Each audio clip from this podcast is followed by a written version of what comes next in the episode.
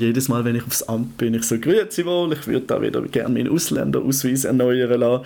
Und dann gebe ich da meinen Pass ab. Und die Frau schaut mich an, es steht halt ein Mann vor ihr und schaut den weiblichen Pass an und findet, ja, aber sie, da muss ihre Frau selber vorbeikommen. Mies Coming Out. Jede Geschichte ist einzigartig. Wie viel Zeit geben dir einem Menschen, um ihn kennenzulernen? Vielfach sind es die ersten wenigen Sekunden, wo eine Person schon mal schubladisiert. Ich bin Marco Schettin und die Folge von heute geht über eine Stunde. So viel Zeit möchte ich euch geben, um den Liam kennenzulernen. Den Liam kann man nur schwer in eine Schublade stecken. Er hat schon so viel erlebt und so viele Facetten gezeigt. Das habe ich gerade als erstes festhalten, wo der Liam für diese Podcast-Folge zum Kaffee vorbeigekommen ist. Okay, Koffein ist intus. Und sonst sagst du einfach, wenn du nochmal etwas brauchst. Ja, alles gut.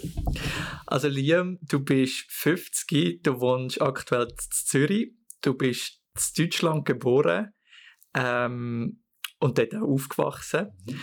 Du hast unter anderem als Tauchlehrer auf den Malediven gearbeitet. Ähm, allgemein hast du in über zehn Ländern gelebt. Mhm, elf. elf. du hast zweimal geheiratet.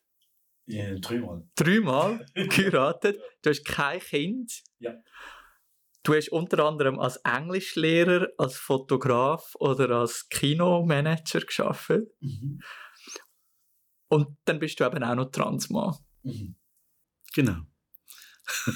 Jetzt, wenn du dir ein Schlagziele könntest auswählen für ähm, deinen 100. Geburtstag, jetzt bist du ja gerade 50 geworden, was wäre das? Oh mein Gott. Äh, lass mich geschwind überlegen.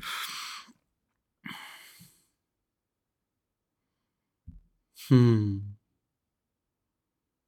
Ich würde wahrscheinlich sagen, also auf Englisch tönt es glaube ich besser.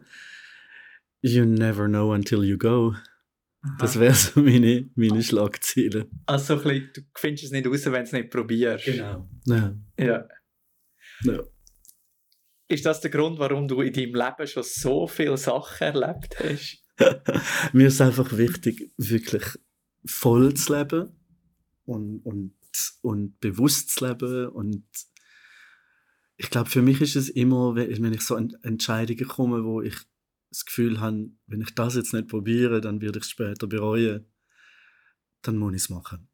Weil äh, ich wollte einfach wirklich nicht später irgendwie plötzlich so eine Liste von Sachen haben, wo ich denke, oh mein Gott, hätte ich das, das ausprobiert, warum habe ich das nicht gemacht oder so. Und von dem her, immer wenn ich so, wenn ich so in so eine Situation komme und denke, mein Gott, das macht mir jetzt zwar auch Angst, aber ich muss das jetzt wirklich ausprobieren, dann, äh, dann mache ich es mein Lebensmotto ist auch Never try, never know. Mhm, genau. Habe das mal aufgeschnappt.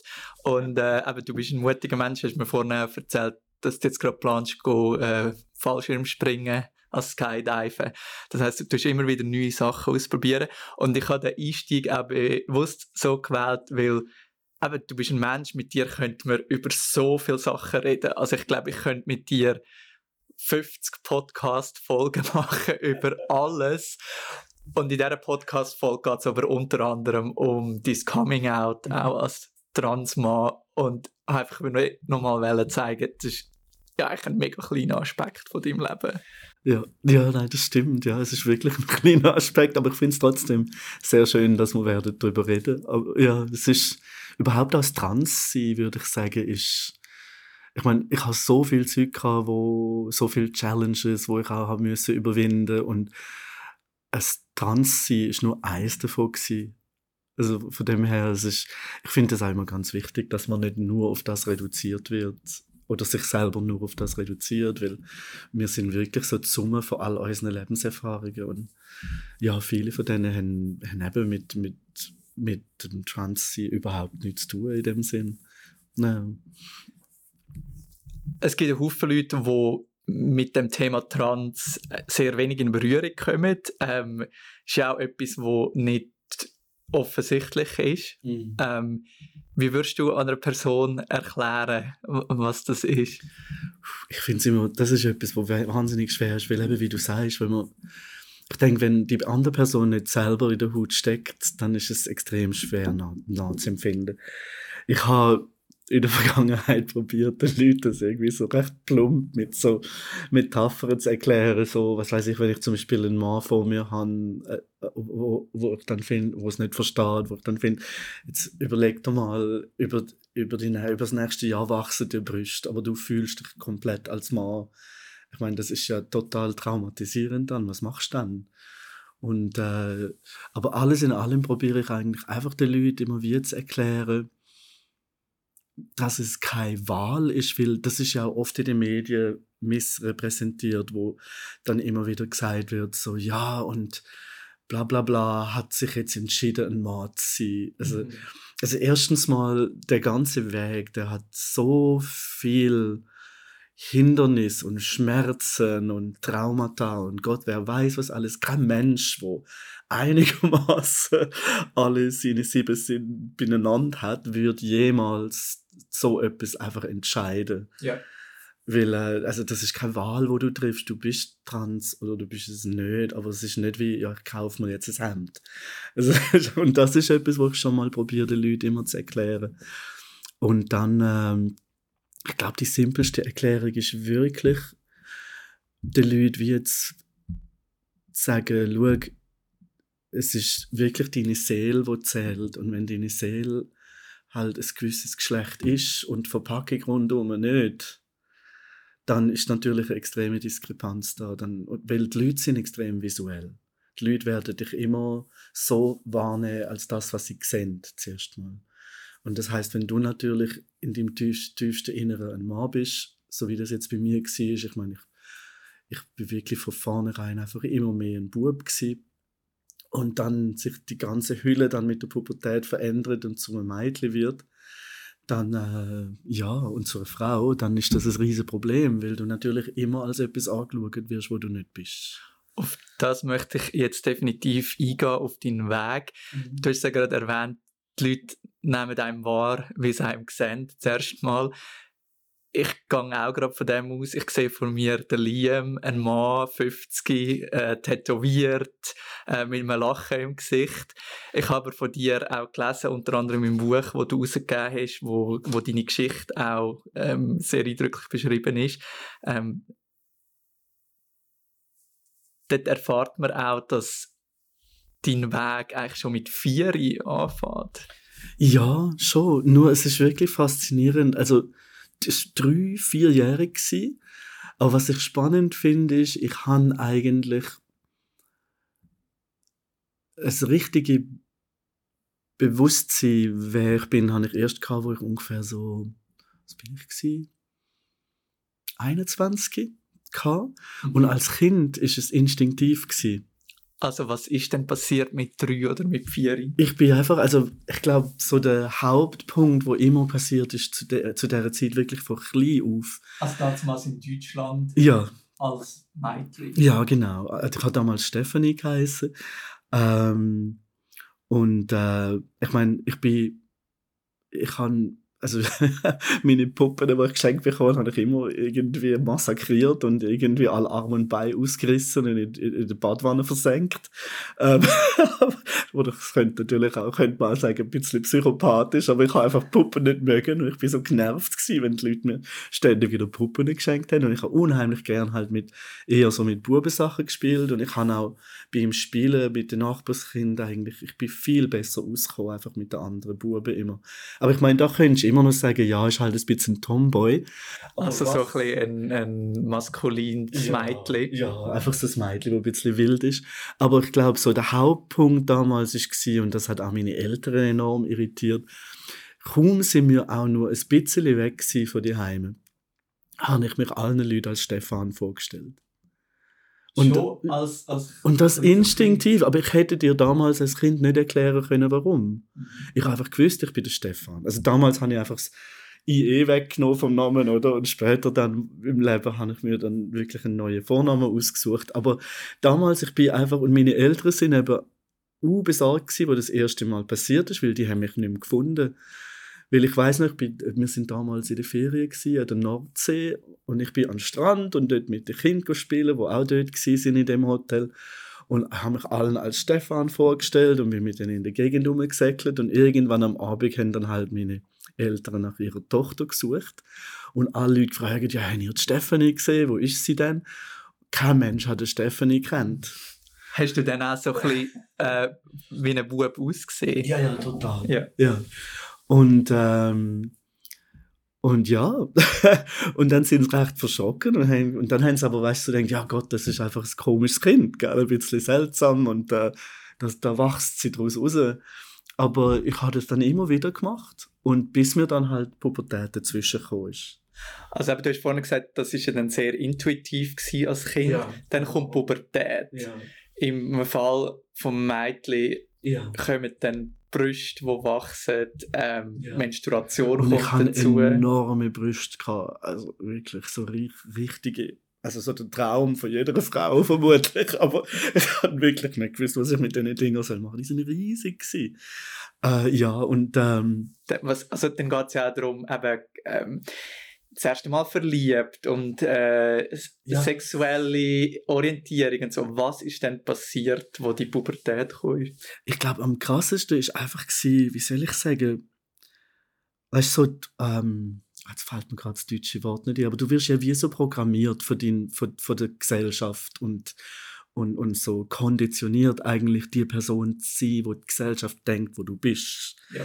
Und dann natürlich in meiner ganzen Kindheit und dann vor allem auch während der Pubertät, dann habe ich halt, wie das halt so ist, weißt du, da wird dazu gesagt, du bist, du bist ein Mädchen, du sollst das so und so machen, du sollst das, du sollst das und das fühlen, du sollst das und das, whatever. Und ich bin bei all dem extrem irritiert gewesen und habe überhaupt nicht gewusst, wo oben und unten ist. Also ich bin völlig desorientiert gewesen. Ich habe mich dann auch verliebt und damals eigentlich immer, wenn dann mehr in Männer. Ähm, und, oder so Crushes gehabt und so, aber ich habe wenn, ich habe dann überhaupt nicht gewusst, wie ich das soll umsetzen mit meinem Körper. Weil ich bin wie in meinem Körper nicht richtig daheim gsi.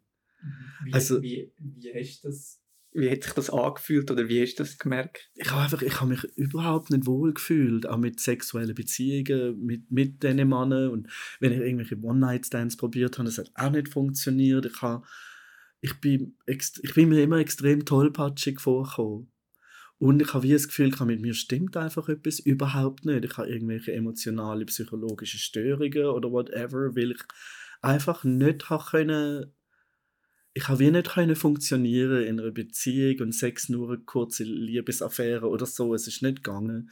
Und ich habe mich nur, nur unwohl gefühlt eigentlich. Und wirklich überhaupt nicht gewusst, was ich mit meinem Körper soll machen weißt? Also es ist, ich habe auch nicht gewusst, wie man flirtet oder so. Ich, es ist so ein extremes Unwohlsein gewesen. und das Ding ist nur gewesen, dass ich halt damals wirklich nicht verstanden habe, was, was los ist. Also Also in welches Alter ist das etwa gewesen? das ist so alles eigentlich vor, ich würde sagen,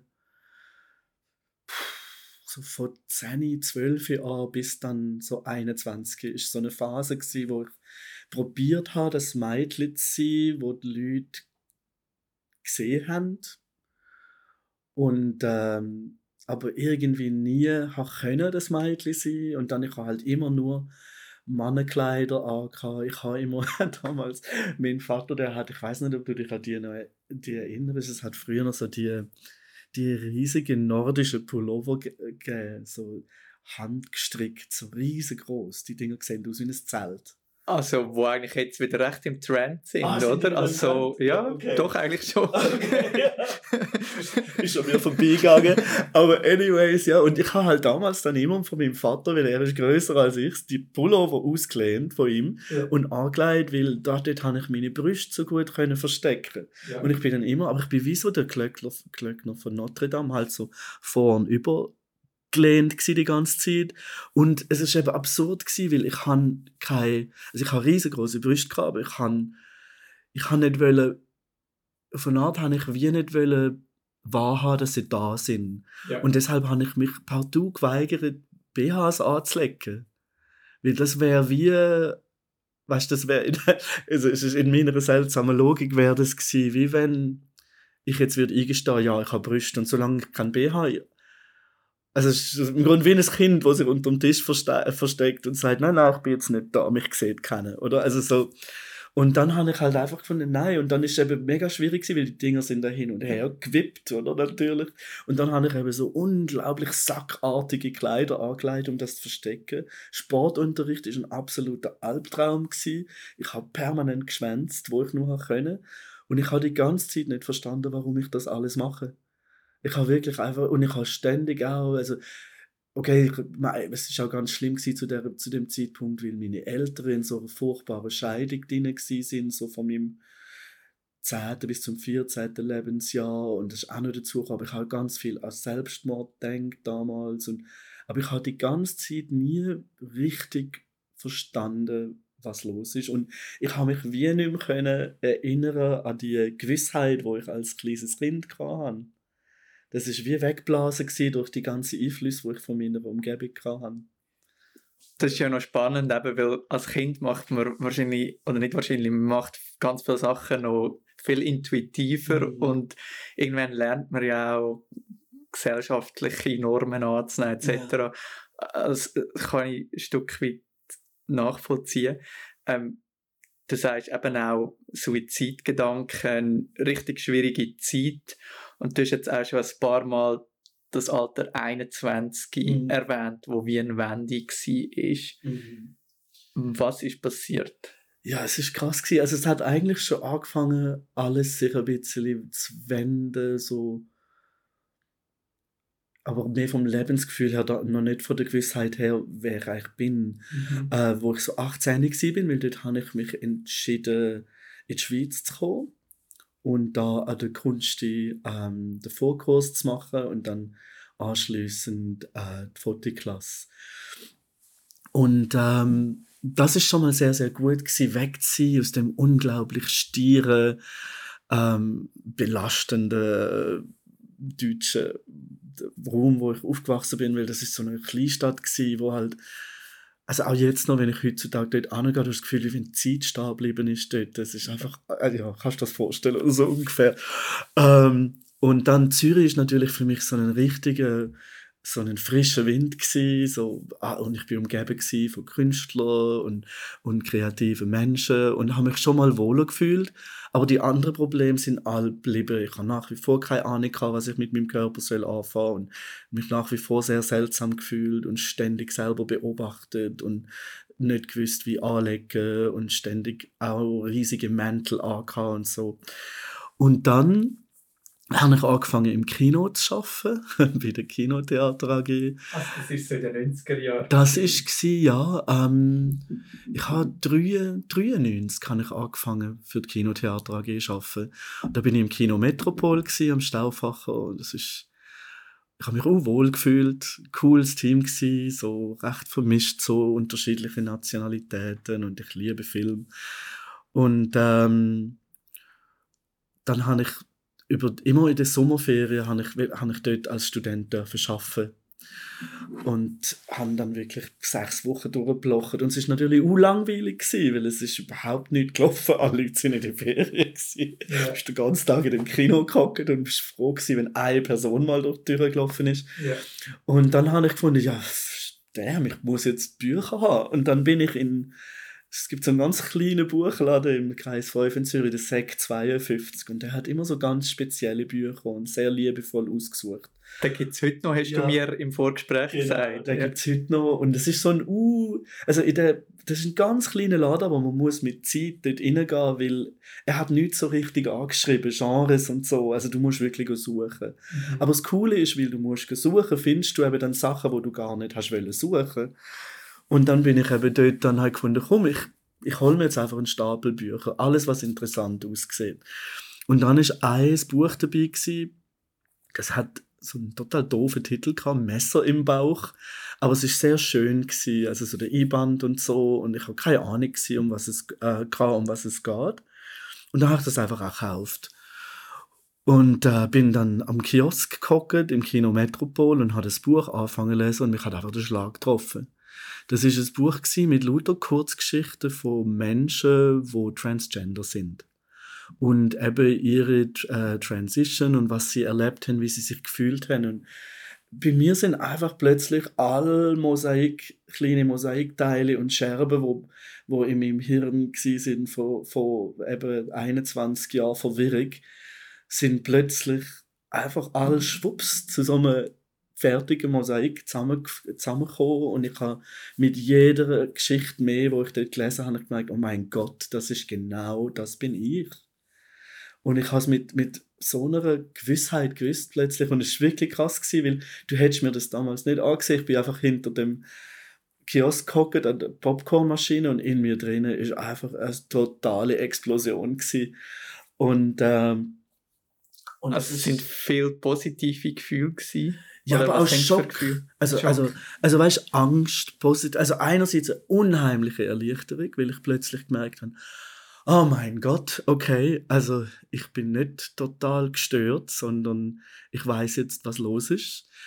Ähm, dann aber natürlich die Angst, um Gottes Willen, jetzt muss ich das irgendwie, also ich habe sofort gewusst, ich muss das, also es gibt keinen Weg zurück. Ich kann jetzt nicht einfach so tun, wie wenn ich das nicht wüsste, weil es ist ganz klar gewesen, entweder ich, ich leite jetzt Schritt in den Weg und, und schaue, dass ich mein Äußere meiner Seele anpasse und wirklich der Mann werde, wo ich immer bin, auf, auch vom Äußeren her.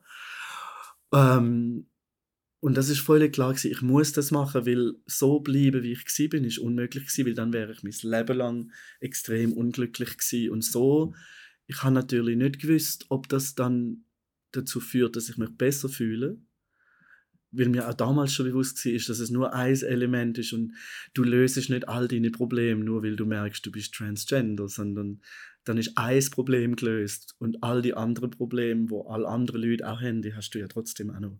Aber für dich war keine Option, gewesen, dich selber anzulügen? Dass, ja. Nein, ich habe müssen, ja. ich habe müssen vorwärts machen und da habe ich natürlich panische Angst gehabt, weil ich kann, aber ich habe es trotzdem mich entschlossen zu machen, aber ich habe gedacht, holy, wow, was mache ich jetzt? Weil, wenn ich jetzt das allen Leuten sage, verliere ich all meine Freunde.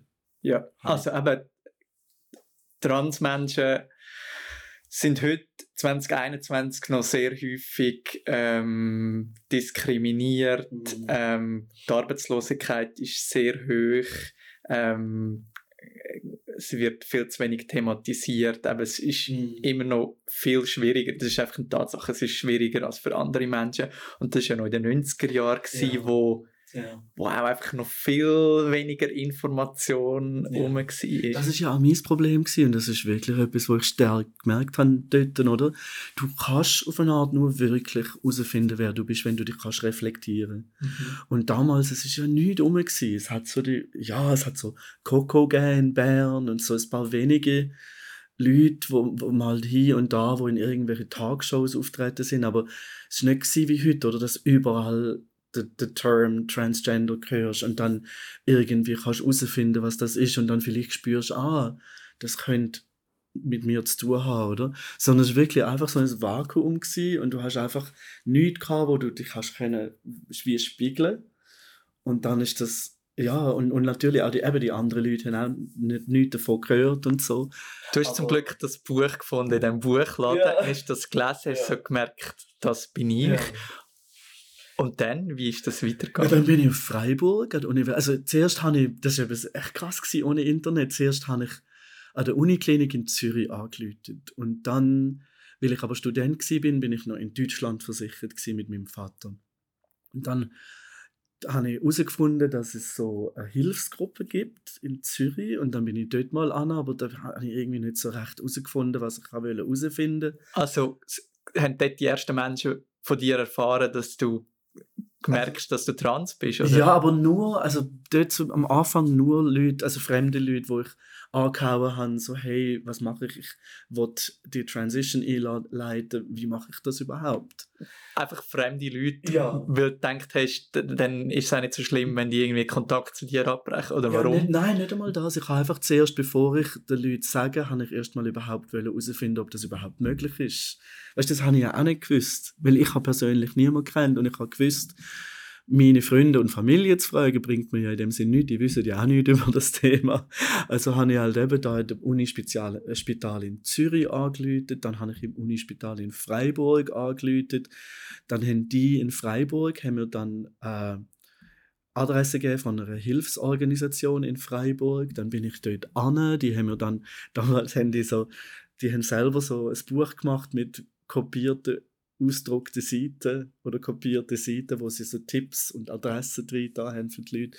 Dann habe ich angefangen, also dann habe ich den ganzen Prozess angefangen zu verstehen und habe dann zuerst, also zuerst habe ich zwei psychiatrische Gutachten haben, äh, weil eben, es ist mir damals erklärt worden, weil es, es gibt so Fälle von Schizophrenie, wo sehr ähnlich können sein, die Symptome, wo aber eben halt nichts zu tun hat mit Transgender in dem Sinn und wo es dann halt extrem prekär wäre, wenn man zum Beispiel bei jemandem wie mir Brüste entfernt, nur um dann anschließend herauszufinden, dass die Person gar nicht transgender ist.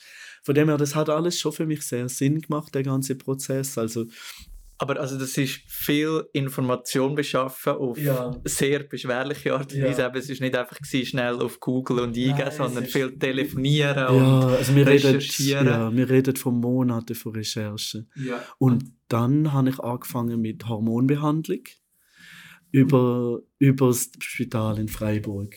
Und das noch alles, bevor irgendjemand in deinem näheren Umfeld überhaupt gewusst hat, genau. Ja. ja. Und dann, aber ab dem Moment, wo ich die Hormonbehandlung angefangen habe, habe ich dann den Leuten Bescheid gesagt.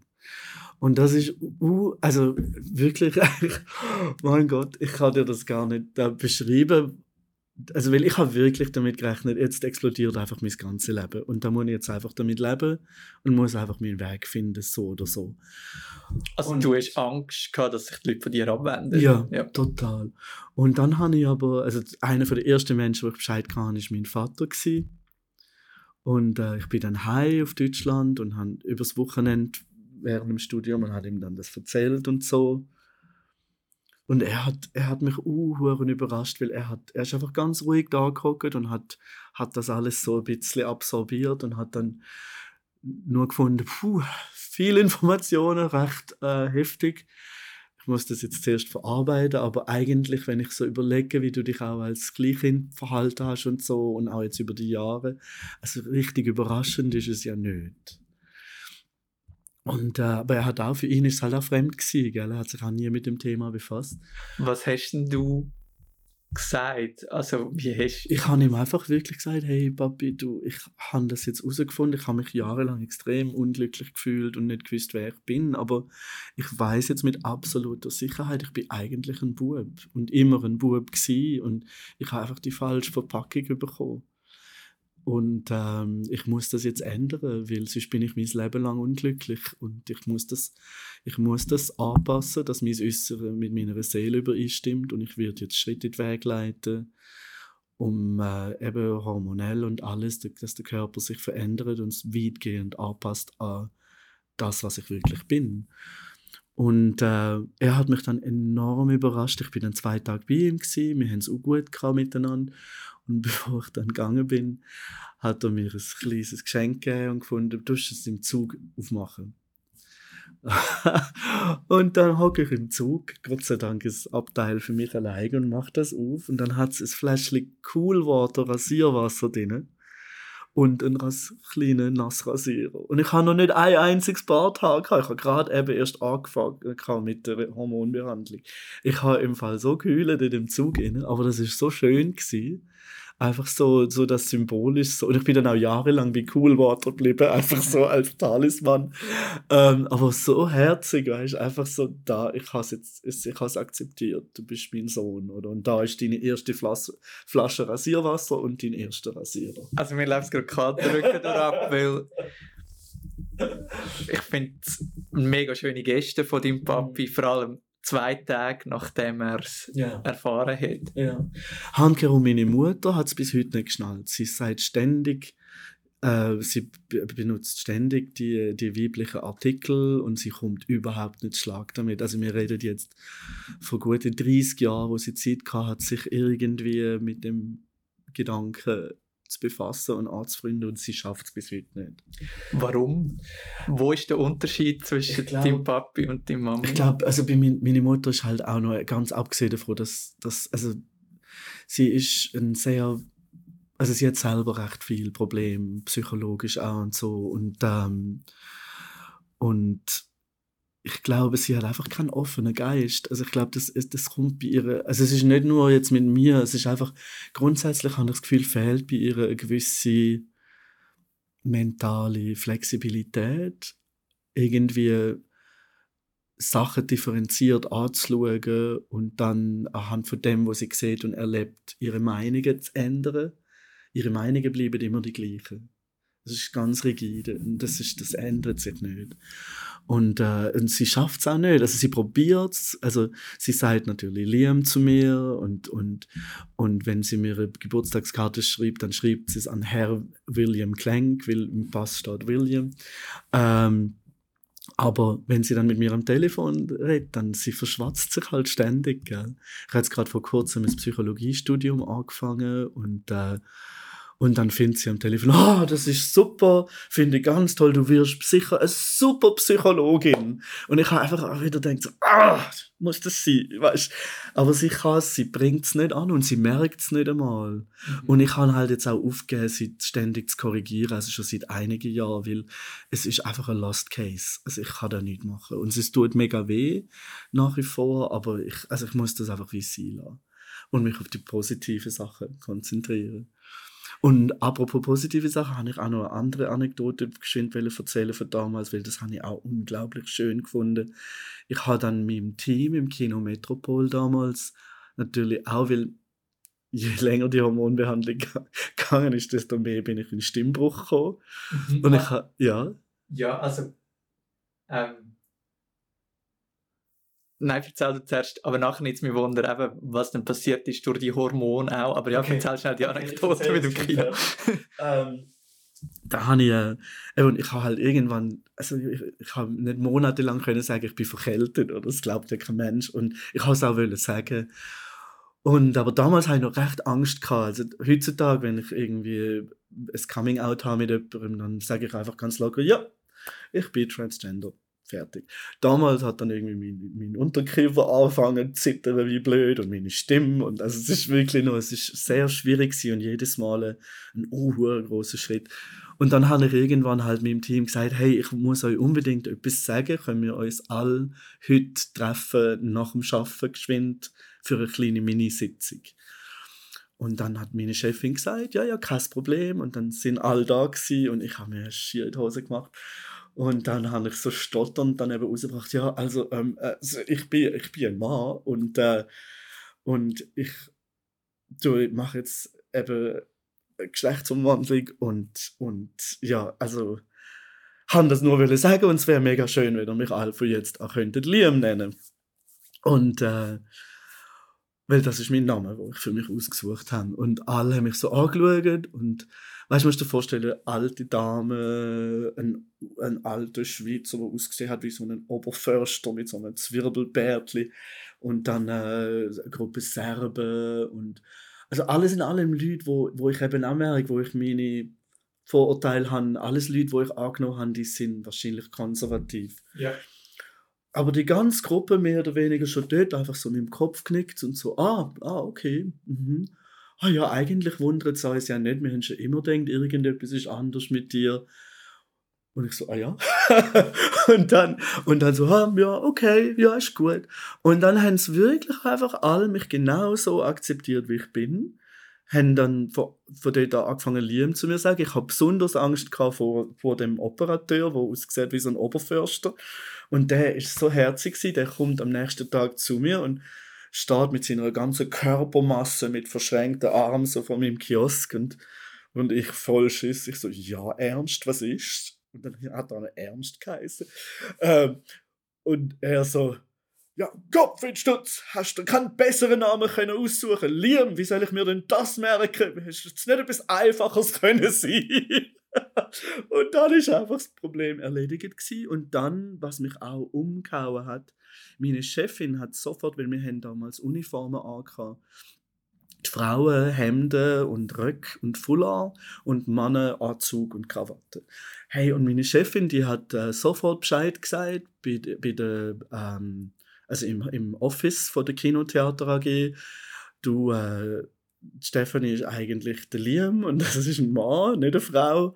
Und obwohl ich damals natürlich noch weit weg bin von meinen Operationen und eben mit riesen Brüsten, bekomme ich dann plötzlich einen Anruf von der Firma, ja, hey Liam, du kannst jetzt äh, wieder zum Schneider gehen und der macht dir einen Anzug. Mega toll. Hey, und da habe ich innerhalb, weißt du, damals wirklich, es hat kein Mensch groß über, über das Thema geredet und es muss für die Leute völlig exotisch und seltsam gewesen sein, aber bam, innerhalb von einer Woche hatte ich einen maßgeschneiderten Anzug, gehabt, wo irgendwie relativ gut meine Brüste versteckt hat und eine Krawatte. Und dann, dann einfach können wirklich als der arbeiten, wo ich bin. Es war mega schön. Gewesen.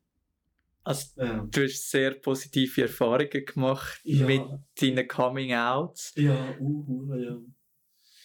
was ja, glaube auch mega bestärkend ist für einen Haufen Leute, die eben sich überlegen, ob sie sich sollen out oder was auch immer. Und ich glaube eben schlussendlich, gerade wenn die Leute einen kennen, dann verstehen sie es auch besser. Also, ja. Und ich glaube, man muss ihnen auch mit Geduld entgegenkommen. Also ich habe, ich glaube, ein Grund, warum ich fast ausschließlich positive Erfahrungen hatte, ist gewesen, ich bin immer sehr geduldig auf die Leute auch zugegangen und ich habe immer gesagt, hey, wenn ihr Fragen habt, fragt mich, ich probiere das zu beantworten. Ähm, eben mir ist lieber, statt dass ihr wer weißlet, dass ihr mich einfach direkt fragt. Und, ähm, und ich habe auch, wenn sie es nicht gerade verstanden haben, habe ich auch wirklich auch gesagt, du, das ist völlig in Ordnung, lass dir Zeit. Also, das ist, glaube ich, auch sehr wichtig, dass man die Leute nicht so wahnsinnig äh, überfahrt und findet, und du musst das jetzt gerade sofort verstehen, weil ich bin der, der ich bin. Weil klar bist du der, der du bist, aber es ist gleich etwas, was für die anderen Leute in diesem Sinn. Ich glaube, man muss auch ein bisschen Empathie haben für die anderen Leute und ihnen Zeit geben. glaube ich auch, ja. Ähm, dass es einfach Zeit braucht, genau. Ja. Die Coming-Outs, die sind so eben 21, 22, 23 gewesen. Du hast erzählt, du bist dann mit diesen Rasierutensilien von deinem Papi zurück auf Zürich gekommen. Ja. Ähm, immer noch in einem weiblichen Körper. Ja. Du hast gesagt, du hast mit Hormonbehandlung angefangen. Was passiert da als erstes? Ja, du, also relativ schnell wird eben deine Stimme dunkler. Es ist wie eine zweite Pubertät eigentlich. Und ich glaube, wissenschaftlich ist sogar nachgewiesen, es geht wieder sieben Jahre, bis dann dein Körper sich wieder in ein Equilibrium versetzt hat. Also, weißt du, wenn dann, also jetzt in meinem Fall mit dem Testosteron, bis dann der Level und alles und Änderungen am Körper so, so einigermaßen. Also, es ist recht ein langer Zeitraum, aber Ja. du hast relativ schnell mehr Körperbehaarung. Ähm, jetzt mit dem Testosteron auch du wirst irgendwie ja irgendwie dein Sexualtrieb wird stärker. Zum Beispiel das merkst du Das auch, das, du gemerkt? das spürst ja. Was bei mir auch passiert ist ist meine sexuellen Präferenzen haben sich total verändert. Das heisst? ähm, also ich habe plötzlich kein Interesse mehr an Männern. Bis zu dem Punkt aber ich bin bis heute nicht sicher ob mein Interesse an Männern damals einfach war ist hauptsächlich weil ich das Gefühl hatte das muss ich machen So wie du es Ja. von der Gesellschaft eingetragen bekommen hast, dass aber du ich, ja, aber ich habe auch nie, ich habe nie wirklich, weißt, eine Frau attraktiv gefunden. Und plötzlich mit, dem, mit der Hormonbehandlung, mit dem Testosteron, ich habe plötzlich wirklich Männer nicht mehr angeschaut und irgendwie attraktiv gefunden, sondern mehr Frauen. Also es ist, es ist ganz seltsam gewesen, das hätte ich nicht erwartet. Gehabt. Ich weiß auch nicht, das wird wahrscheinlich nicht bei jedem so sein, aber bei mir hat wirklich die Hormone die sexuelle Präferenzen beeinflusst. Und dann halt, der ganze Körper verändert sich stetig. Also du hast irgendwie, zum Beispiel, du bekommst mehr so wie so einen Adamsapfel, oder? Und dann hast irgendwie die Muskulatur wird ein bisschen anders und, und dein Körper reagiert schneller auf, auf Workouts oder so mit, mit, mit Muskelbildung als, als voran. Ähm, alles so ganz feine Sachen. Deine Körperkraft wird ein bisschen stärker. Ähm, aber eben, es ist so ganz lang eigentlich und ganz langsam. du hast den Begriff auch schon selber erwähnt, Transition oder eben die Geschlechtsanpassung schlussendlich. Ähm, die Hormonbehandlung ist wie der erste Schritt gewesen. Du hast Mhm. vorhin von sieben Jahren geredet. wie ist das weitergegangen? Also, Also, du hockst heute äh, mit 50 ohne Brüste vor mir zum Beispiel. Ähm, ja, nicht einmal Bierbrust. wirklich nicht. Ähm, w- ja, wie, also, Also ich habe halt im Ganzen, also ich habe alles eben, weil ich damals die Krankenversicherung hatte in Deutschland und tollerweise ist das damals von der deutschen Versicherung schon abdeckt gewesen, was ich ehrlich gesagt jetzt im Nachhinein, wenn ich das so anschaue, sehr revolutionär und der Zeit voraus finde. in den 90er Jahren. Super eigentlich. Aber auf jeden Fall ist alles in Deutschland gelaufen. Also ich habe ständig wieder müssen auf Freiburg äh, an die Uniklinik und neben dann habe ich ähm, die psychiatrische Gutachten auch gehabt. Und ich habe wie müssen, also die Regel in Deutschland ist du musst ein Jahr lang in Hormonbehandlung sein, plus die beiden Gutachten vorweisen, damit sie dir die Operationen erlauben. Und die Transit Transitionsphase ist am schwierigsten gewesen, finde ich, weil du bist so, weißt du, also du bist wirklich dann mittendrin. Dein Körper verändert sich und du bist für die Leute dann auch, weißt nicht, also es ist nicht klar irgendwie. Das habe ich sehr, sehr schwer gefunden.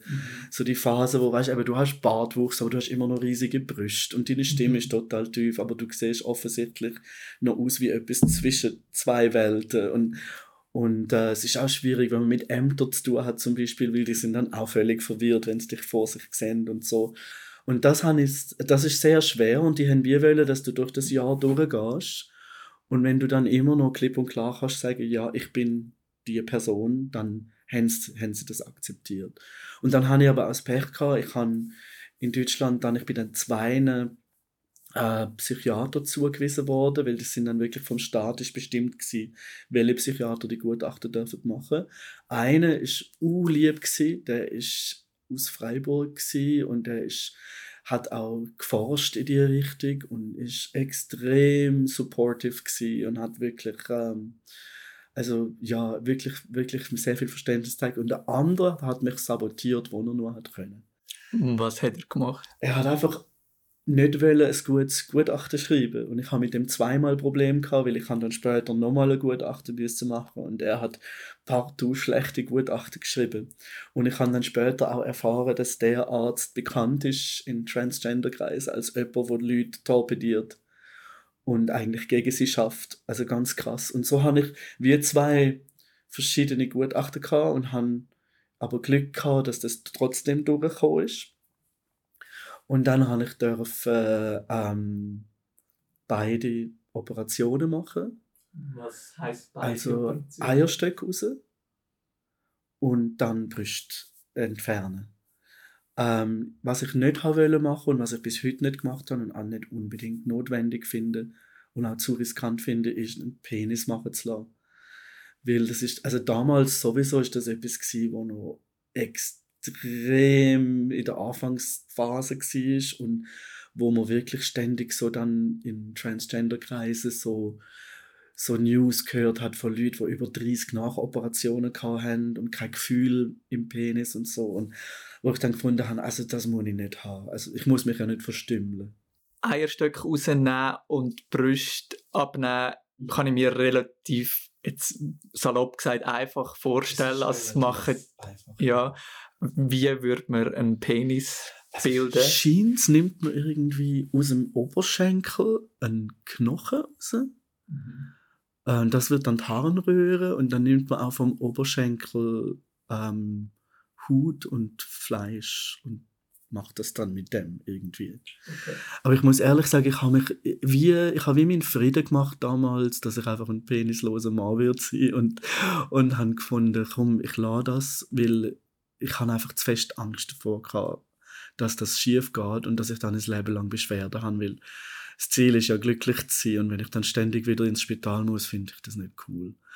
Und ich habe dann auch über die Jahre, habe ich wirklich jetzt auch gemerkt, das ist, ich bin ganz zufrieden so. Es ist nicht immer einfach. Ich kann zum Beispiel nicht einfach wie jeder andere in eine Massagepraxis reinlaufen und, und alle Klamotten ausziehen oder in eine Sauna und finde, so, da bin ich jetzt. Das ist nach wie vor eher schwierig, aber, aber es hat mich jetzt auch noch nie wirklich groß behindert. Und ähm, von dem her bin ich eigentlich nach wie vor froh, dass ich es nicht gemacht habe und wollte es jetzt auch mit 50 nicht, nicht. Also jetzt ist glaube ich besser, die ganze Technik von dieser Operation, aber ich wollte es wie nicht mehr riskieren, denke ich. Aber das ist schon mal extrem toll gewesen und ich weiß, ich bin so erleichtert gewesen mit jeder Operation. Ich meine, Eierstöcke sieht man ja in dem Sinne nicht, aber ich bin so froh gewesen, wo das draussen war. Was perfid ist, ist, dass damals ist das sogar Pflicht gewesen. Du hast dich müssen sterilisieren. Ähm, das ist eine Grundbedingung gewesen, dass sie dir überhaupt erlauben, dein Geschlecht zu ändern offiziell was ich eigentlich sehr barbarisch finde. Und das ist heute nicht mehr so, Gott sei Dank. Aber für mich hat es gepasst, weil ich das Zeug einfach draussen haben weil das ist so ein Fremdkörper für mich gewesen, der mit mir überhaupt nichts zu tun hat. Ich einfach wollte, dass das weg ist. Wann sind die OPs gewesen, die Operationen? Wann ist das gewesen? Ich denke so ungefähr 94. Also mit 23 20. Yep, yep. Und du hast vorhin gesagt, eben, es hat eine Jahrphase gegeben, wo du wie so ein bisschen mit drinnen warst, eben Bartstoppeln, aber Mhm. gleich noch Brüste. Mhm. Und dann du die Brüste ähm, wegoperiert, Eierstöcke raus. Wann ist der Moment gekommen, wo du für dich so das Gefühl gehabt hast, ich, ich komme an? Mhm. Ab dem Moment, eigentlich, es war vor zu, gewesen, aber eigentlich der grösste Moment war, wo ich aufgewacht bin nach der Brust-OP und ich habe zum ersten Mal meine Zähne gesehen. bin so im Bett gelegen und habe runtergeschaut und ihre zwei Berge sind nicht mehr da gewesen. und ich so, yay, ich sehe meine Zähne. Und dann, habe ich auch, dann bin ich uh, happy gewesen. Also das ist wirklich, weil ab dem Moment habe ich auch können, weißt, gerade laufen. Ich habe wirklich können ich sein. Auch wenn ich damals, die Hormone haben immer noch ihre Wirkung gehabt, also ich habe immer noch so ein bisschen androgyn ausgesehen, aber für mich hat es dann wie gestummen und ich bin unhappy gewesen. Es ist, und ich habe auch wirklich mit jedem Schritt von dem Ganzen, also mit jedem medizinischen Schritt habe ich gespürt, dass ich dass es wirklich genau der richtige Weg ist und dass ich mich nicht täuscht habe, dass es wirklich, Liam ist wirklich die Person, wo ich bin.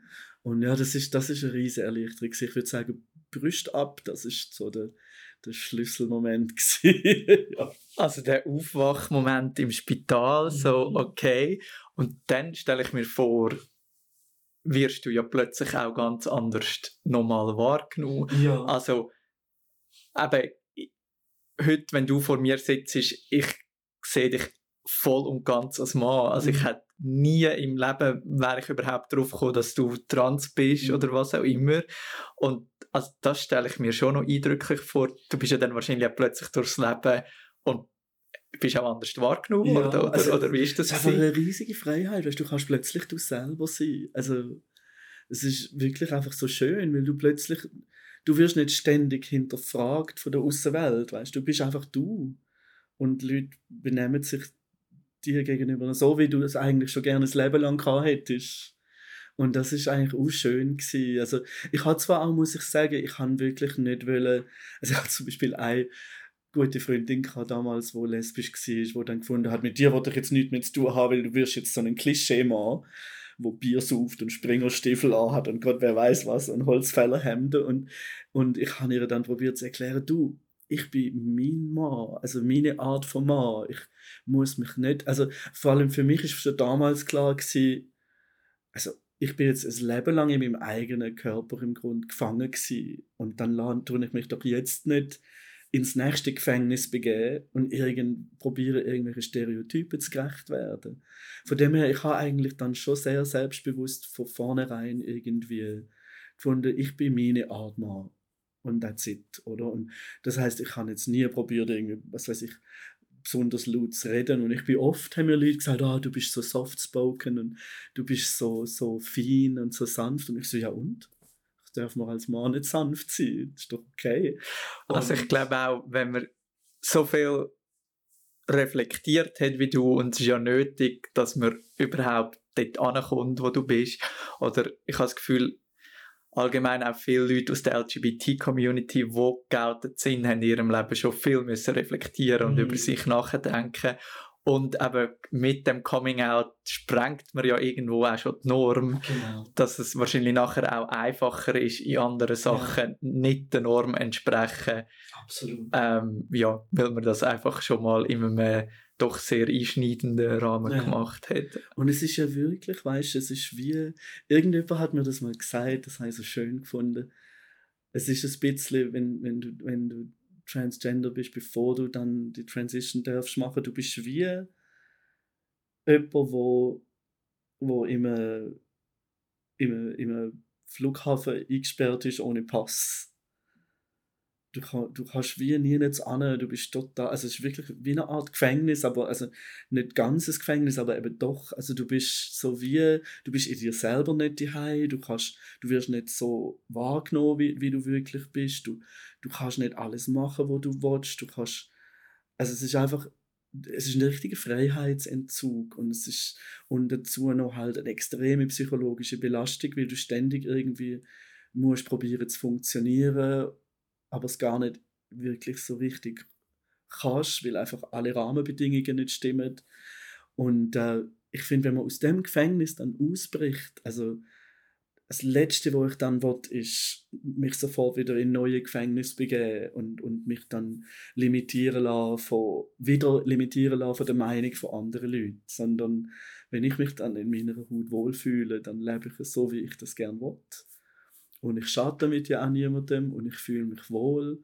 Und wenn die Leute dann finden, finden also zum Beispiel bei meinem zweiten, also ich hatte dann sehr lange müssen warten, bis ich mein zweite Gutachten dann hatte, also wieder mit, zwei, mit den zwei gleichen Psychiatern, damit ich mein Geschlecht im Pass hat dürfen ändern. Mhm. Und der eine hat mich dann wieder sabotiert und ich hat dann, er hat schon gefunden, ja, mein Händedruck sei nicht männlich genug. Und ich habe einfach gefunden, hey, blas mir doch in die Schuhe. Also, was heißt denn das überhaupt? Ich habe auch schon Händedruck bekommen von, von Männern, die das Gefühl hast, du hast irgendwie einen schlüpfrigen Aal in der Hand. Also, jeder hat einen anderen Händedruck und meine ist eigentlich kräftig genug und vor allem, who cares? Also, es ist überhaupt kein. Weißt, und, und, und so gibt es halt immer wieder Leute, die dich dann vielleicht wieder limitieren wollen, aber ich finde, das spielt keine Rolle. Ja, also also ich finde es unglaublich, eben, dass so eine Person überhaupt in dem Amt, ja, Anführungszeichen und Schlusszeichen war.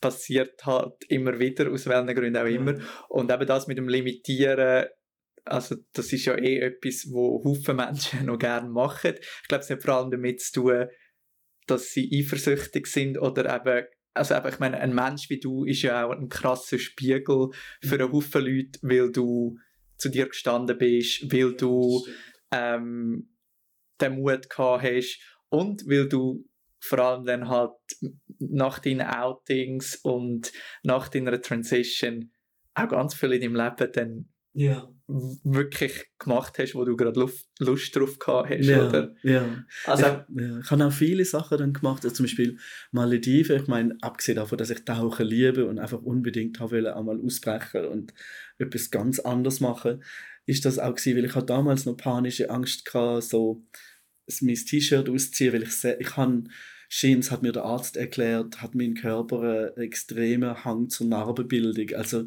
wenn ich Narben habe, sind die fünfmal größer als normalerweise. Und von dem her habe ich riesige Narben auf der, auf der Brust gehabt, oder? Und, und habe mich dann nie getraut. Und dann habe ich gefunden, komm, hey, jetzt, jetzt machst du das, oder? Weil die haben mich dann gefragt, ob ich bleiben als Instructor. Und ich habe gefunden, komm, mach das, weil da musst jetzt jeden Tag mit nacktem Oberkörper rumlaufen in dem Job, ob du oder nicht. Das ist die beste Heilmethode, um deine Ängste zu vergessen, weil du hast keine andere Wahl. Und das hat mir wirklich so gut da. Weißt du, ich habe viel so Entscheidungen auch getroffen, einfach, einfach ja, weißt um mehr noch mein, mein Lebensgefühl zu entwickeln, mein Körpergefühl, meine, mein Selbstbewusstsein. Eigentlich immer im Grunde probiert, die Ängste irgendwie sehr geradeaus anzugehen und anstatt von ihnen davor zu laufen. Weil, weil sonst ist das so ein Teufelskreis, oder? Und du, du, du verwickelst dich immer mehr in irgendwelche Ängste und Paranoias, die vielleicht gar nicht nötig wären. Ja. Du hast in diesem Gespräch erwähnt, vor deiner Transition hast du häufig nicht gewusst, was anfangen mit dem Körper, hast dich unwohl gefühlt mit den Brüsten etc. Ähm, dann bist du angekommen. Ähm, wie hat sich das auf Beziehungen ausgewirkt? Also ich habe am Anfang erwähnt, du bist dreimal verheiratet mhm. Äh, ja. Das ist zwar, also das, das dritte Mal ist wirklich ein, ein, ein verheiratet gewesen, von Herzen gewesen. Ist leider nach sieben Jahren auch in Brüche gegangen, aber die ersten zwei Mal sind mir, das ist etwas anderes gewesen. Also ich habe ich han einmal, han, das erste Mal habe ich jemandem geholfen, dadurch, dass ich ihn geheiratet habe, damals noch weiblich, wo ich noch weiblich im Pass war. Also das ist so ein, ein Zwecksheirat, ja, gewesen, dass genau. die Person hat können im Land bleiben genau. kann man auch in deinem Buch genau. äh, nachlesen. Kann man auch dort lesen. Ähm, ich habe es am Anfang gesagt, mit dir könnte man noch Haufen Podcast-Folgen machen. Das war so ein Zweckshochzeit. Ja, das zweite, das zweite auch, dort hat mir jemand geholfen. Dass du neu mit hast ja, genau. Ja. Und, äh, und dann, äh, und beides Mal natürlich ist dann auch wieder die Scheidung gekommen, aber ich habe äh, mit, also vor allem mit der zweiten Person, wir sind heute noch enorm gut befreundet und, und haben es auch gut miteinander. Und ähm, die dritte sagst du? Die dritte ist ja. wirklich so eine, ja, so, also das erste Mal war, wo ich so richtig aus Überzeugung jemanden geheiratet habe, weil ich das Leben zusammen habe verbringen mit ihr. Und äh, also das Körpergefühl, es ist besser als früher aber ich weiß nicht, wie es andere Trans-Leute geht, weil ich selten eigentlich so den Kontakt dort spezifisch suche. Aber bei mir ist es so, ich bin nach wie vor sehr schüch mit meinem Körper.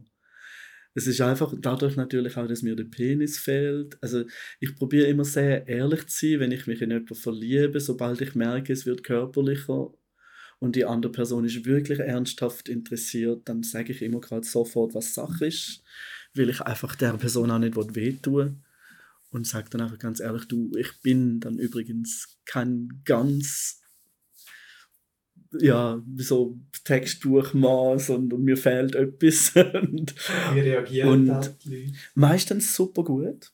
Also ja, war bis jetzt nur eine Ausnahme, gewesen, wo es jemand total, wir sind mega verliebt gewesen, aber sie ist ganz hochkatholisch gewesen und sie ist auch nicht mit dem Konzept klargekommen.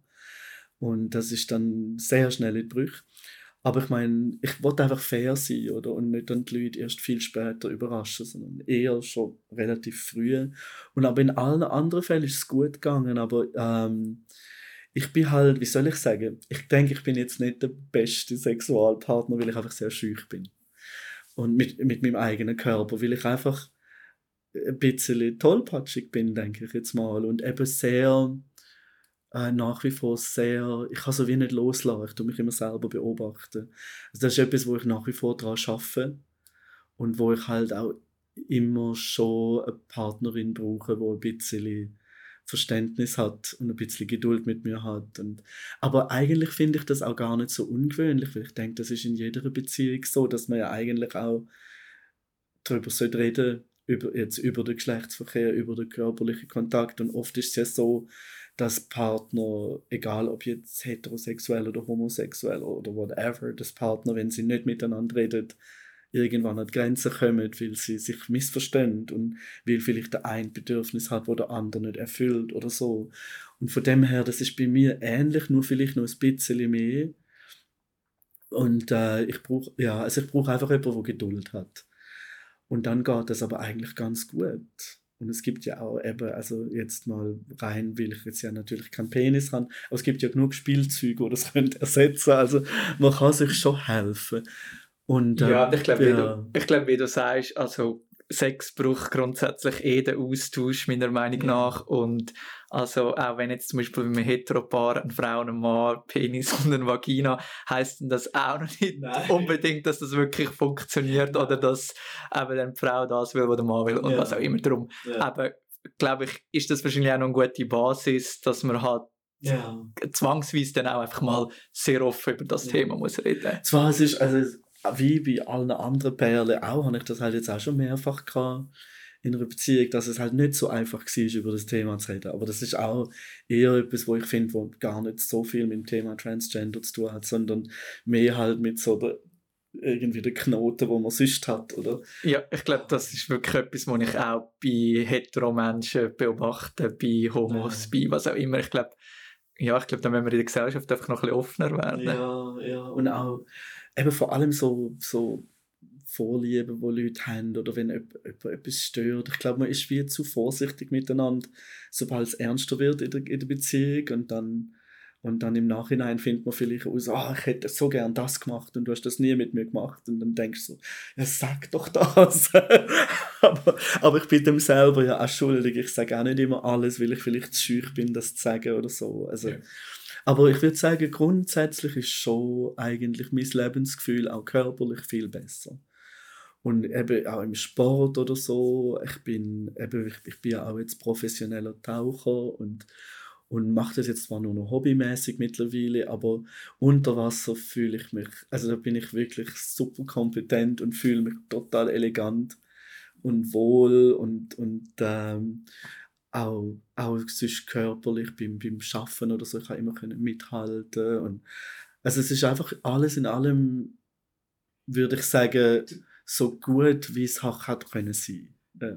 Du sagst, können mithalten merkst du einen Unterschied, dass dann plötzlich bei gewissen Sachen eben anders musst performen oder liefern? Also es ist halt rein biologisch, gell? Ich, also ich tue mich ja immer selber injizieren, alle zwei Wochen mit Testosteron. Ich mache das seit vielen Jahren selber. Mit einer Spritze? Ja, ja. es ist intramuskulär, es sind riesen lange Nadeln. Es ist unangenehm, aber ja. ich meine, man muss es halt machen. Ähm, es gibt andere Sachen, du kannst so Depot haben unter der Haut, aber das habe ich ausprobiert und mein Körper hat das abgelehnt. Ja. Da habe ich ständig Probleme damit. Und es gibt auch Pillen, das haben, die du täglich nimmst, aber das habe ich auch nicht wollen, weil ich nicht jeden Tag dran denken ja. Und von dem her finde ich das ganz cool. Eine Spritze alle 20 Tage, das ist für mich super gut. Und ich kann das Zeug überall hin mitnehmen. Ja. Ähm, jetzt habe ich den Faden verloren, was ich ich sagen? Es ist darum gegangen, dass du eben musst mithalten musst. Ah, du als genau. biologischer Hinsicht. Genau. Und also ich habe zum Beispiel äh, vor, ein, vor ein paar Jahren äh, wann ist das 2009 habe ich angefangen für eine große internationale Zirkusshow zu arbeiten. Und das ist so eine aquatische Show gewesen, wo du dann eben Sachen passieren auf der Bühne, aber du hast auch ganz viel Unterwasser und Leute erscheinen von Unterwasser. Ich habe dann die Artisten trainiert für Unterwasser und und dafür sorgen, dass äh, auch alle Requisiten und alles unter Wasser immer parat sind. Und das hat extrem viel Körperkraft gebraucht. Und ich bin dort wirklich an Anschlag gekommen am Anfang, weil ich halt rein biologisch gesehen, egal wie oft, also, weil ich kann ja nicht mehr spritzen als das, also ich brauche ja ein normales Testosteronlevel wie jeder andere Mann auch. Das ja. heißt, da ist, ich kann jetzt nicht einfach finden, oh, ich brauche mehr Kraft, ich spritze mir nochmal eine, ja. sondern es ist, was es ist und es ist die Menge und mehr wäre auch, glaube ich, gefährlich mit Nebenwirkungen. Und so habe ich grundlegend eigentlich weniger Körperkraft als jetzt ein, ein von vornherein biologischer Mann. Ähm, und äh, da habe ich dann schon gemerkt, da bin ich zum Teil uh, ins Ruder gekommen und, und habe es fast nicht geschafft und habe dann halt sehr viel trainiert. Und ich habe auch damals niemandem gesagt, dass ich Transgender bin, weil ich wollte einfach auch keinen Vorteil wegen dem. Also ich, ich finde, wenn ich einen Job nicht kann erledigen kann, dann muss ich halt den Job aufhören und einen anderen suchen so wie jeder andere auch. Oder? Also ich wollte jetzt nicht finden, ja, aber du musst, ich kann das nicht, aber du musst mir gleich weiterhin den Job geben, weil ich bin Transgender und ich kann nichts dafür, dass ich keine Kraft habe. Ja. Und das finde ich falsch. Also ich finde, dann muss ich mir halt auch die richtige Nische suchen und ich habe unbedingt den Job weiter ausführen und ich bin dann enorm gut geworden in dem Job und ich habe es wirklich auch gemeistert dann mit der Körperkraft, aber das erste Jahr bin ich hier verreckt. das ist ja. wirklich das ist ganz schlimm gewesen. Ja. Also wirklich dann halt, ja, wo du doch gemerkt dass du ja. biologisch dort eigentlich im Nachteil bist. Ja, kommst einfach an die Grenzen, oder? Ja. Und, aber es ist, es ist trotzdem gegangen und ich bin auch froh, bin ich auch dabei geblieben, weil das ist eine, das sind vier, fünf Jahre gewesen, dann, wo ich für die Show geschafft habe in China und, äh, und eine der wirklich intensivsten und wichtigsten Lebenserfahrungen, die ich je hatte. Also, da würde ich, ja. würde ich mega gern eigentlich einiges mehr davon gehört, vielleicht mal im anderen Podcast. Können wir machen, jederzeit. Ähm, eben, du hast in deinem Leben mit 50 schon so viel erlebt. Ähm, ich finde es mega eindrücklich. Ähm, was mich noch sehr wundert ist, wie ist das Leben als Transmensch heute 2021 in der Schweiz? Also ich finde es ehrlich gesagt enorm was ich einfach kann sagen aber ich finde in der Schweiz ist es wirklich gut als als damals schon gewesen, erstaunlicherweise also okay ich hab, nein ich darf aber auch nicht sagen Schweiz weil ich habe ja außerhalb von Zürich Raumerfahrungen also insgesamt bin ich in den letzten 50 Jahren ich bin dreimal das ist jetzt mein drittes Mal wieder in Zürich zu sein und ich habe insgesamt jetzt bin ich 17 Jahre da gewesen, aber ich habe in Zürich selber wirklich noch nie ein Problem gehabt.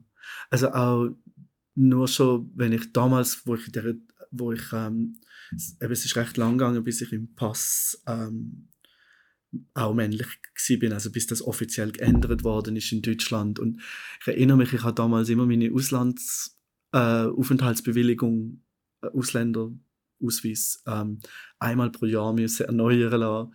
Und für sicher drei, vier Jahre hintereinander, jedes Mal, wenn ich aufs Amt bin, ich so, grüezi wohl, ich würde da wieder gerne meinen Ausländerausweis erneuern lassen. Und dann gebe ich da meinen Pass ab. Und die Frau schaut mich an, es steht halt ein Mann vor ihr und schaut den weiblichen Pass an und findet, ja, aber sie, da muss ihre Frau selber vorbeikommen.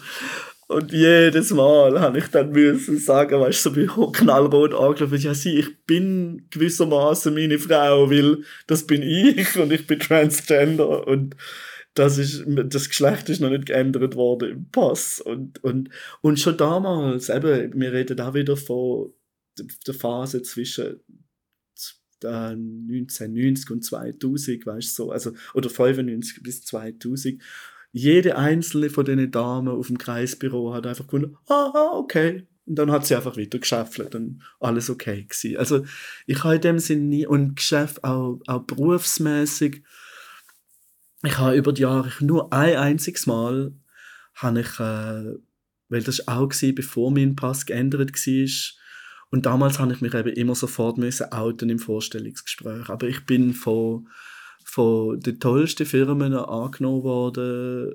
Trotzdem, das die haben okay. Also zum Beispiel, ich erinnere mich an ein Vorstellungsgespräch bei der McKinsey Company Schweiz und und dann habe ich auch völlig so, mein Untergriff hat wieder angefangen zu zittern und sie so, sie, bevor wir da aufhören mit dem Gespräch, muss ich Ihnen noch sagen, meine AHV-Nummer und mein Pass sind weiblich aus diesen und diesen Gründen. Und ich erinnere mich, die Dame vom HR-Department dort bei der McKinsey, die hat mich damals angeschaut und einfach gefunden, Wissen Sie, das macht, spielt überhaupt keine Rolle. Das Einzige, was wichtig ist, dass Sie gut ins Team passen und kompetent sind. Sehr professionell. Ja, und ich habe gefunden, wow, oder? Und sie hat aber dann damals gefunden, ja, sie wird auch also mich schützen und so und das confidential behandeln und so, dass ich mein Coming Out selber kann bestimmen wann und wo, so dass nicht dadurch, dass alle sehen, im HR-Department, ich habe eine weibliche AHV-Nummer, sofort die ganze Firma schon Bescheid weiß. Also sehr unterstützende Erfahrungen, sehr, die du machst. Sehr. Was ich mich gerade frage, ähm, wir haben jetzt in diesem Podcast schon ein paar Mal diskutiert und gehört, dass zum Beispiel manchmal schwul sein ein anders behandelt wird in der Schweiz als lesbisch sein, mhm. weil es vielleicht auch so ein bisschen damit zu tun hat mit der Gesellschaft, wo eben ähnlich das Problem hat, wenn Männer mhm. weiblichere Seiten haben, als wenn Frauen männliche haben. Mhm. Glaubst du, dass für Transfrauen ähm, anders ist, das Erlebnis in der Schweiz? Es kann schon sein. Also ich, ich bin nicht hundertprozentig sicher, aber ich glaube heutzutage nicht mehr so fest. Und ich habe auch wirklich, ich kenne so viele Leute, die da in den Top-Companies irgendwie in hohe Management-Positionen sind und Transgender sind. Ähm, und es hat ja grundsätzlich viel mehr Male to Female als Female to Male. Ich glaube, ein großer Unterschied ist, es ist halt auch nicht so clear cut. Also ich bin ja so ein ganz klarer Fall. Ich bin wirklich einfach ein Mann innerlich. Yeah. und, aber es gibt ja ein ganzes Spektrum. Es ist ja wirklich, wie man sagt, gender fluid. Oder? Und yeah. so hast du natürlich Leute, wo also das, das ist, wo vielleicht wirklich ihren Körper gar nicht verändern oder wo sich an einem Tag männlich fühlen und am anderen weiblich. Und also ich glaube, das ist schwieriger für die Leute. Ja. zum akzeptieren, wie jemand, wo so weißt so glasklar, weil die Leute gerne alles in Schachteln verpacken und yeah. haben gerne ihre Labels und es hilft ihnen natürlich, wenn sie dir ein klares Label können geben in Folge 6 haben wir mit Mori geredet, der non-binär ist, mhm. also auch zu dem Trans-Spektrum ähm, gehört, mhm. aber eben sich weder als Frau noch als Mann sieht. Und ja, ich glaube, ja. das ist wirklich so, dass, wie du sagst, man will schubladisieren, das ja. ist einfacher. In der Schweiz sagst du, ist es für dich als Transmann ähm, ein gutes Leben, du wirst ähm, ja. toleriert und es ist sehr offen. Ja. Wie ist das, wenn du international unterwegs bist? Aber du hast schon über zehn Länder gelebt. Ja.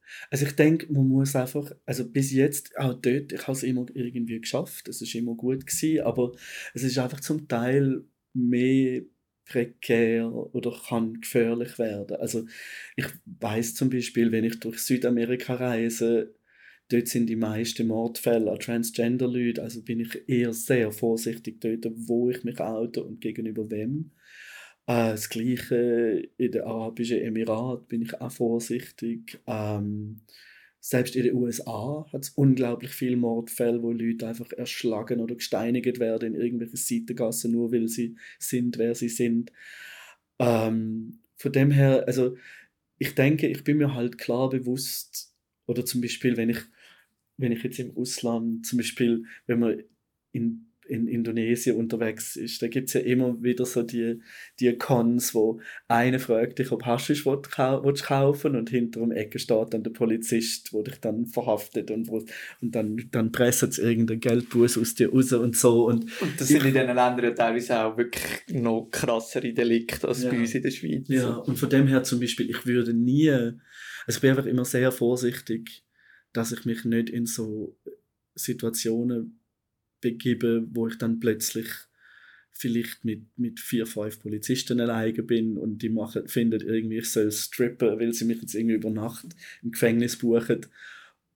Ich weiß nicht, ob ich das überlebe.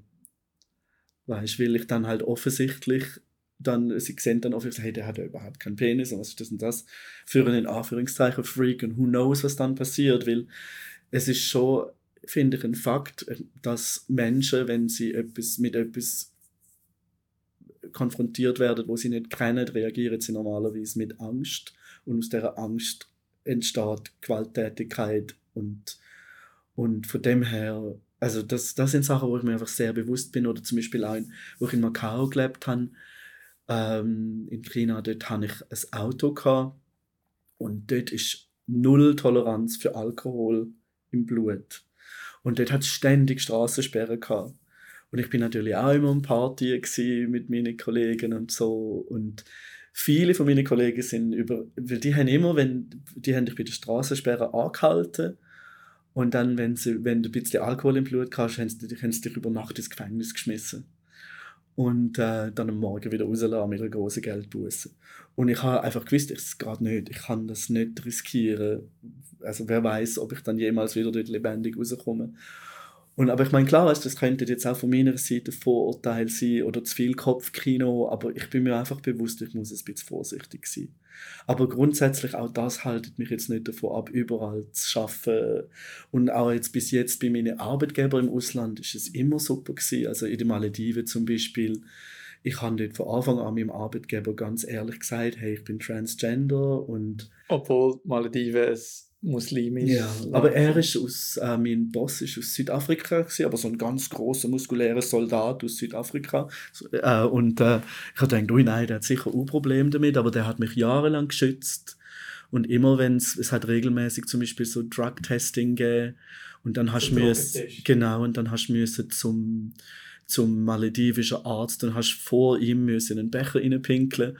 Und äh, mein Boss hat immer dafür gesorgt, dass ich das nicht muss machen muss er hat es immer irgendwie geschafft, dass ich halt dann irgendwie nicht rum bin, wo das gerade stattgefunden hat. Und hat das vier Jahre lang hat, hat er mich geschützt. Und ähm, von dem her, eigentlich meine Arbeitgeber sind überall, wo ich war, bin immer fantastisch und extrem unterstützend und, und gut. Aber halt eben, man muss halt dann mit der Außenwelt ein bisschen aufpassen, was man macht und so. Ja. Mich freut dass das gar nicht so ein Ding ist und dass du einfach dein Leben äh, kannst leben, wie du willst. Und ich finde es mega eindrücklich, wie du das alles gemeistert hast. Und ich finde, du darfst auch mega stolz drauf sein. Ja, und ja, ich finde, ein Haufen Leute können sich wie ein Beispiel an dir nehmen, auch, ja, wirklich auch, wie man durchs Leben geht. Und ich meine, einfach ist es sicher, weißt, selten gewesen, aber es ist, glaube, ich, ich kann auch wirklich jedem sagen, aber deshalb habe ich auch vorhin gesagt, weißt du, ganz am Anfang, als du mich gefragt hast, wegen dem Lebensmotto, you never know until you go. Einfach, weil man ist ja in dem Sinn auch nicht, weißt also du kannst ja immer eine Entscheidung treffen und probieren, den Weg zu gehen. Und wenn es schief geht, kannst du ja immer noch einen Plan B oder C oder D überlegen. Aber ich denke, man sollte einfach unbedingt seinem Herzen folgen. Und auf keinen Fall, egal wie Herz wird, egal, ich meine, ich habe, die meisten Leute haben das Gefühl, wow, du hast so vor nichts Angst. Ich habe ständig Angst. Also ich habe wirklich bei fast allem, dich, ja, also ich habe wirklich fast bei fast allem, wo ich mache, habe ich zuerst Angst. Aber ich finde, nein, ich mache es trotzdem, weil ich wollte einfach ich würde es bereuen, wenn ich es nicht mache. Und, und ich sage mir dann immer, komm, tief, tief, tief durchatmen, fang das an, schau mal, was passiert. Und wenn es völlig in die Hose geht, dann kannst wie man im Englischen so schön sagt, we'll cross that bridge when we get there. Weißt? Also du musst halt wie mehr im Moment sein, habe ich das Gefühl, und einfach und, und ja, nicht fest auf das hören, was andere Leute finden, was du sollst machen, sondern einfach wirklich in dir selber suchen, was du brauchst und und dann, ja, dann irgendwie bringt man es an, habe ich das Gefühl, in den meisten Fällen. Ja. Irgendwie bringt man es an. Der Liam, ein Transmann aus Zürich, der mich mit seiner Neugier und Kämpfernatur schwer beeindruckt hat. Ich bin Marco Schettin, hoffe, ihr folgt mein Coming Out auf Instagram oder Facebook und ihr seid auch in zwei Wochen dabei. Dann zur letzten Folge der ersten Staffel wo ich meine ganz persönliche Geschichte erzähle. Sind lieb miteinander. Mies Coming Out. Jede Geschichte ist einzigartig.